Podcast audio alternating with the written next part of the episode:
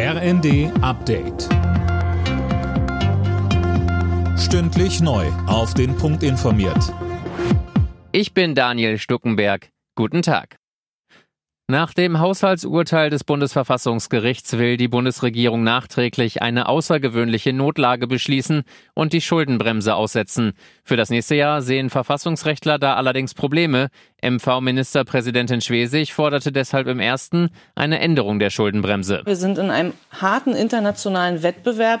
Während andere Länder massiv ihre Wirtschaft unterstützen, haben wir diese Diskussion und wir müssen in die Zukunft investieren, gerade wenn es um das Thema Transformation, Klimaschutz geht, dass unsere Wirtschaft für die Zukunft aufgestellt ist. Daran hängen Arbeitsplätze und daran hängt auch der Sozialstaat. Seit heute früh um sechs unserer Zeit gilt eine Feuerpause zwischen Israel und der Hamas. Bis zuletzt gab es allerdings teils heftige Gefechte. Am Nachmittag sollen dann die ersten Hamas-Geiseln freikommen. Im Gegenzug will Israel festgenommene Palästinenser freilassen. Strom und Gas werden mit dem Jahreswechsel für viele Menschen in Deutschland günstiger. Gut die Hälfte der örtlichen Versorger haben Preissenkungen angekündigt. Das zeigt laut den Funke-Zeitungen eine Verivox-Analyse. Mehr von Silas Quiring.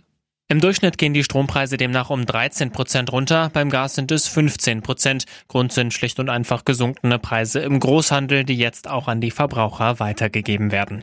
Aber insgesamt bleibt das Preisniveau immer noch relativ hoch. Etwa jeder zweite Stromtarif ist noch so teuer, dass die Energiepreisbremse greift. Beim Gas liegen sogar zwei Drittel noch über dem Grenzwert.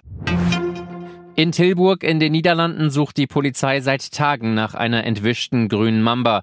Der Besitzer vermisst die hochgiftige Schlange schon seit Montag. Experten vermuten, dass sie sich irgendwo im Haus versteckt hat, weil es draußen schlicht zu kalt ist.